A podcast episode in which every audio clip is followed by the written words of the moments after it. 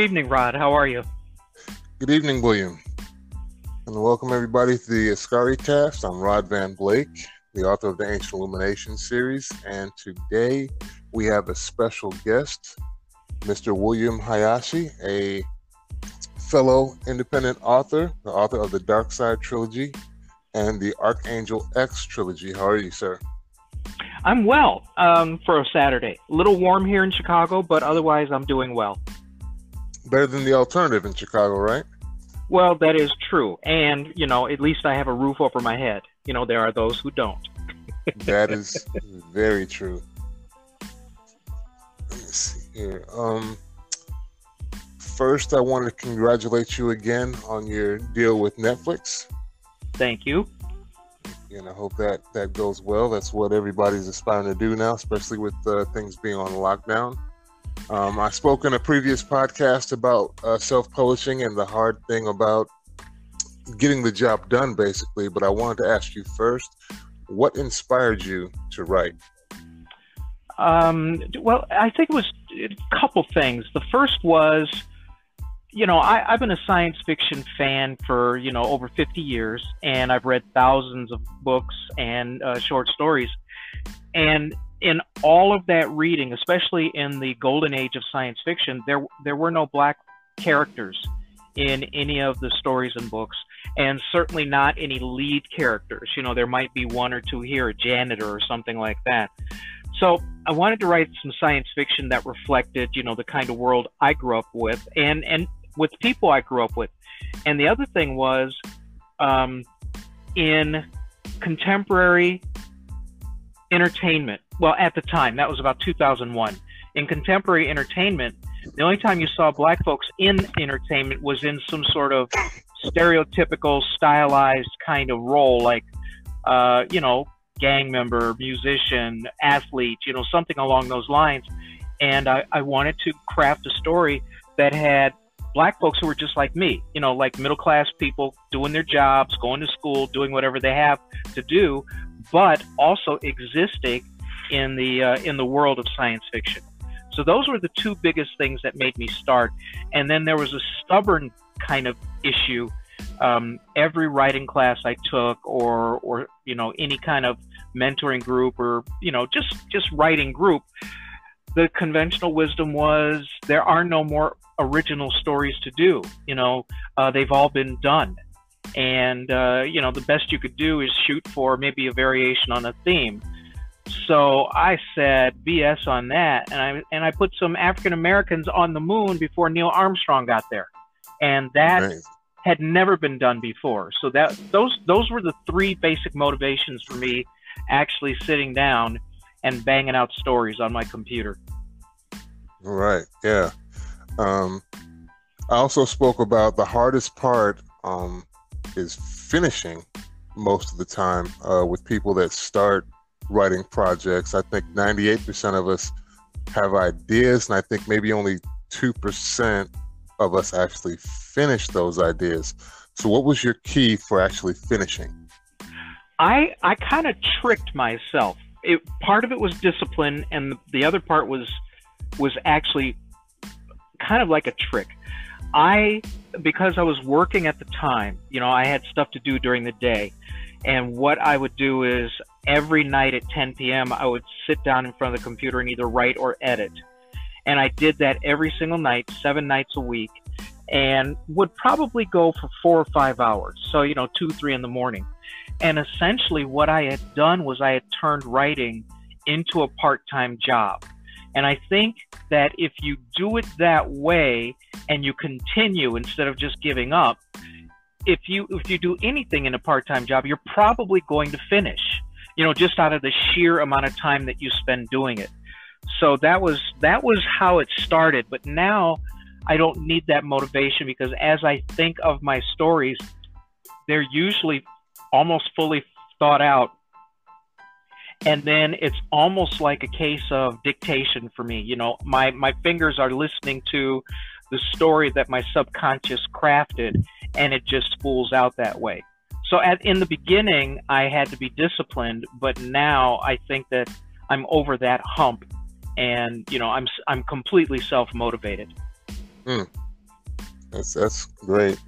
Um, I read a book uh, by Stephen King about writing, and he talks about setting up his environment. And I know there's there's there's no one size fits all, but he talks about setting up his office the way he wants it, and his family knows between this time and that time not to disturb him. And he he goes about writing every day. I wanted to ask you, what is your ideal environment for writing? Well, you know that that is funny. Whenever I do start a new book or a new project, I kind of clean up my office. I clean it up, and it's in my home. I clean up my office, get everything put away, tidy up. You know all those piles of crap that I have, or magazines and things like that. I file stuff that I want to file, and I actually now have the discipline to throw out stuff that I need to throw out. So that part, I, I I'm just like Stephen King. The other part is I'm I'm fortunate or unfortunate depending upon how you look at it, but I live alone. So I don't have to chase anybody away or, or make rules or put a sign up on the door or anything like that. I will say that back when I was living with somebody, um, she would she would you know late at night well are you coming to bed you know when are you going to be done playing on the computer mm. and you know it was kind of hard to convey to her that it wasn't play it was it was work. So um, I don't have that distraction. So you know, in that in that way, I'm lucky. Mm. Yeah. Uh, speaking of uh, getting story out there, what is it you do to ensure you're writing a compelling story?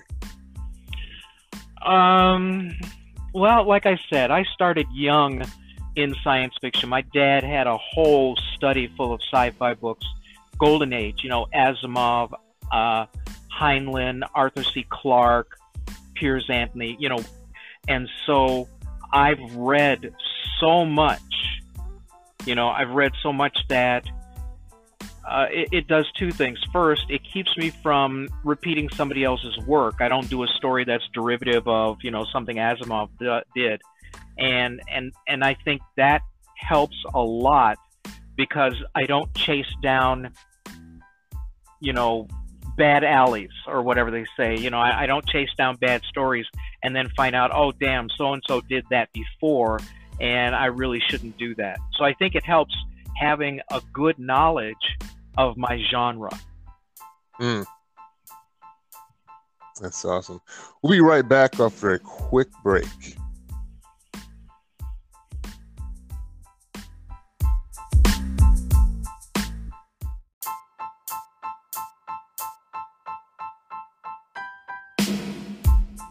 Case you missed it, you're on the Askari cast, and I have special guest with me, William Hayashi, author of the Dark Side trilogy and the Archangel X trilogy, currently available on Amazon and everywhere else you can get books. Um, previously, when I was talking about publishing, I talked about one of the difficulties we have is with rising above the noise with so many people able to have access to publishing nowadays. And I wanted to ask you, since you recently got the deal with Netflix, is how were you discovered? I I'm not sure exactly. Um, uh, Netflix optioned the entire Dark Side universe, which is seven full books. But what what what I subsequently found out was one of their readers, you know, people who goes out and look for content, read Discovery, the first book of the Dark Side trilogy, and then very, very quickly read the next two books. Mm. And um, I, I'm not exactly sure how he found, because I found out what his name was. I, I'm not sure how he found Discovery, but but in the larger context of what you're asking, it, it's hard. You know, I see I see independents struggling with their first book, you know, they they think that Facebook is the way to do it, and and really Facebook is not the way to do it. Social media doesn't work as well as people think it does unless you have a following based upon your work. Um, because essentially, what you're doing with social media is, you know, when you go and you keep you know putting your your book or your short story or, or whatever your art your music up on on social media essentially what you're doing is you're just shouting at your own friends and that can be pretty annoying and not very not turn in really good um, results. I think you know it. The hardest part is if you don't have a publisher, it's very expensive. If you, for example, I looked at putting an ad in Analog and Asimov magazines, and yes. a single ad for a single issue was I think about fifteen hundred bucks back when I was looking. I, I I knew that I could get over a big threshold by doing a full page ad in the New York Times book section um, for uh, Thanksgiving weekend. You know, the kickoff to the holiday season. Then I mm-hmm. found out at that time that was like eighteen thousand bucks. So it, mm. it's it's hard without money. You know, word of mouth is good. It helps to have some you know, if you have a car, put some in your trunk in a box and, and a box that's not going to get torn up. And then that way, if you happen to run into somebody and you it comes up in conversation, which inevitably it will, and they go, "Oh, that sounds interesting. Maybe I can get something like that." Well, sell them a book at a discount. And if people like your work, they will tell other people about it. But I think the the, the biggest hope that I had was that I would get good reviews on Amazon and mm. I've been very, very fortunate. Discovery has over 40 reviews right now, and only uh, two, three, maybe four people have given me less than four stars. Everything's five stars or four stars, um, and that's good because it's almost like it's like an extended word of mouth. If you say, "Hey, go look me up on Amazon," they look you up and they see all of the reviews. That's a lot more compelling than me saying, "Hey." I wrote a good book, you know? Yeah. Um, and, and then also it goes back to what you asked in, in the earlier part of the show. Um, I have worked out the elevator pitch for Dark Side. I did that a long time ago. I did that like in 2009. And my pitch is um, the Dark Side trilogy tells the story of what happens when the United States of America discovers that African Americans have been secretly living on the backside of the moon since before Neil Armstrong got there. I say that, and, and let me tell you what's happened in the past. Ever since I came up with that little elevator pitch, half the people who hear it almost immediately ask me, Is this a true story? Now, I'm not going to cover what I think of a question like that, but the fact that I said it that way was compelling enough that it generated a little bit of interest. So, mm. wor- word of mouth is important.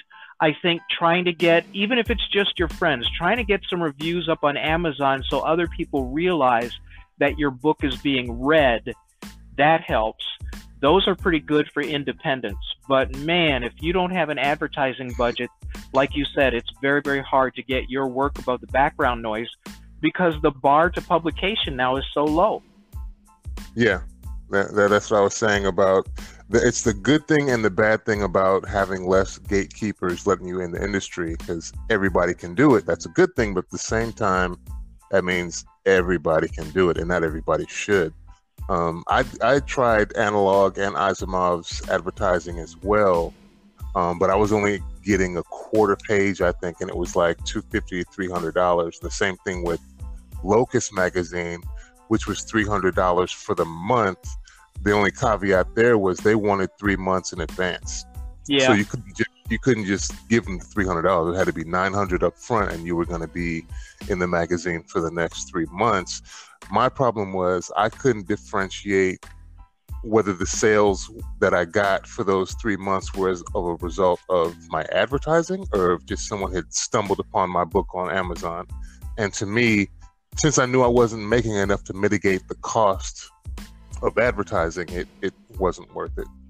Yeah, it's tough. I, I found a trick to As, Asimov and as an analog, and the trick is you have to take a full page and you have to lay it out almost professionally because then it looks like you have a publisher.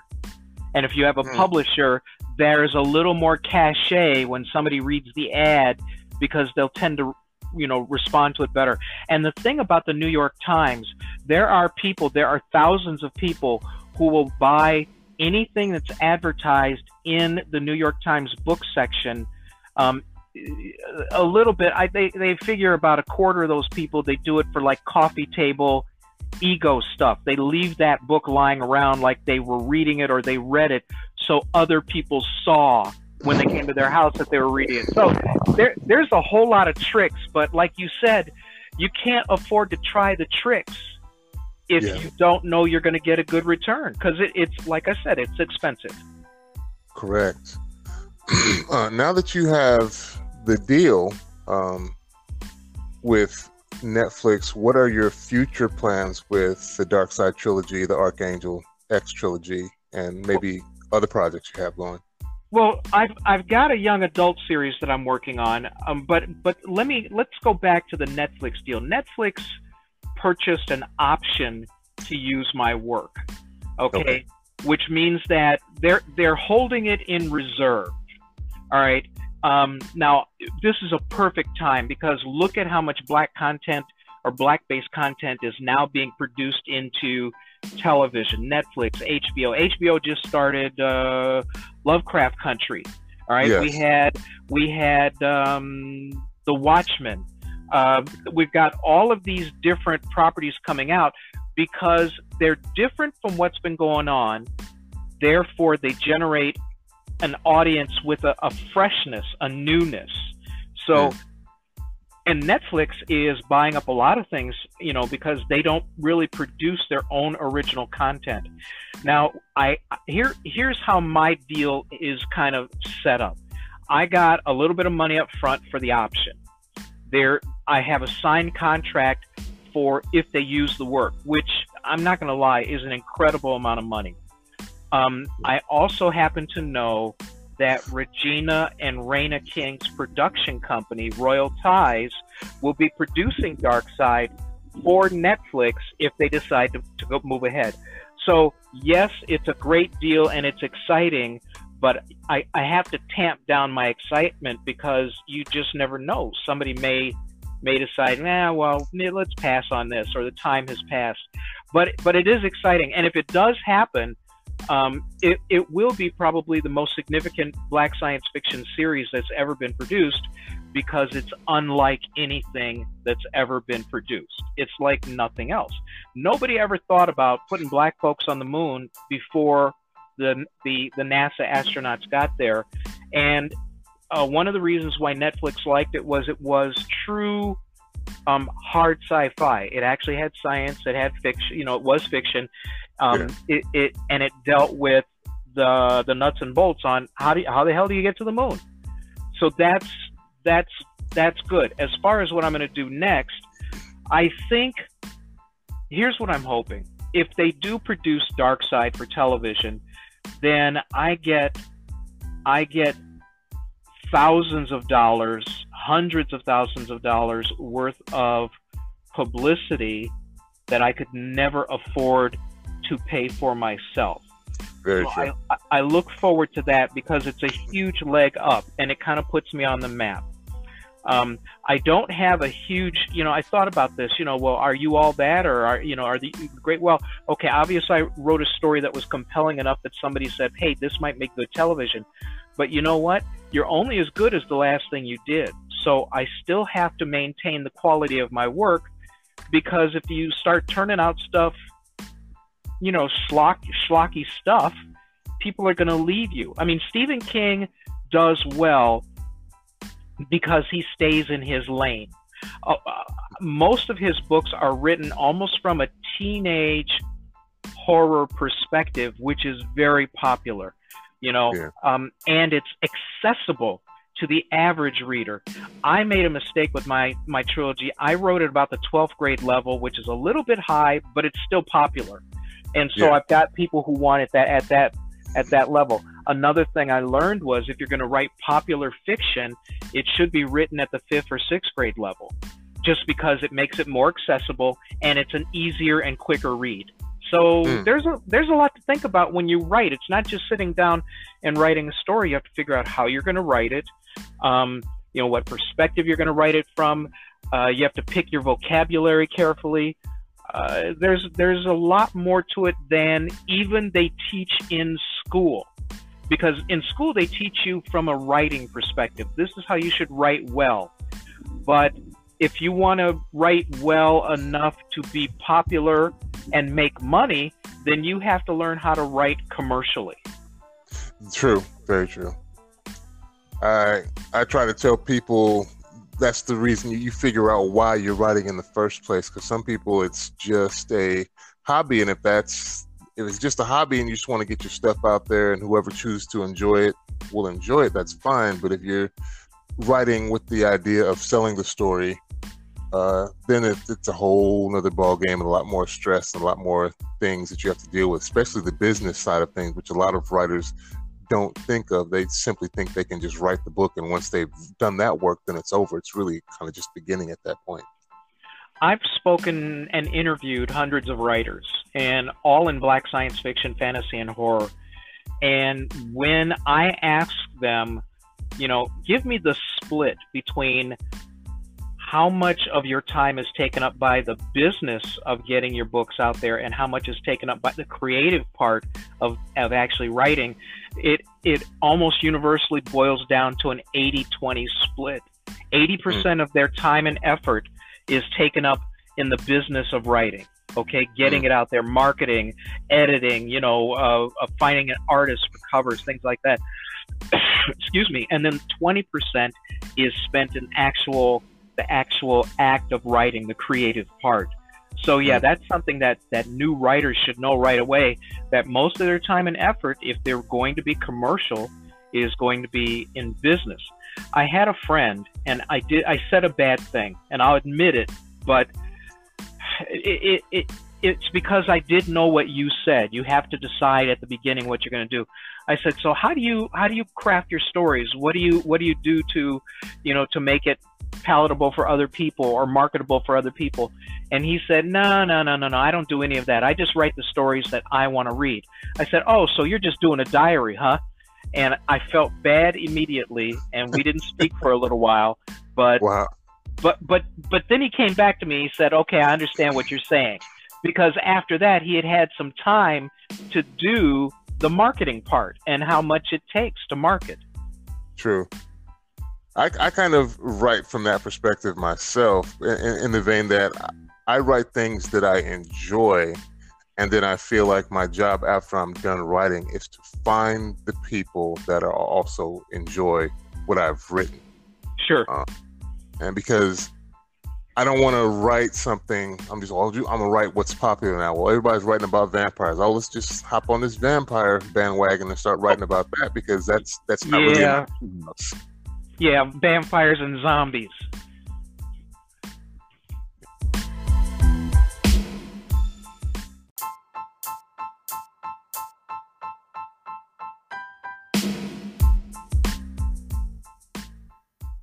I'd like to thank Mr. William Hayashi for his time today. If you all are interested in his books, there will be a link to his Amazon author page in the description of this episode.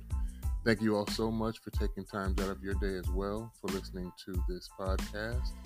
Uh, don't be afraid to hit that subscribe button on Anchor, Apple, and Spotify. And if you want to hear more information, uh, such as we discussed, um, don't be afraid to hit that support button. Thank you once again, and I will talk to you all next time.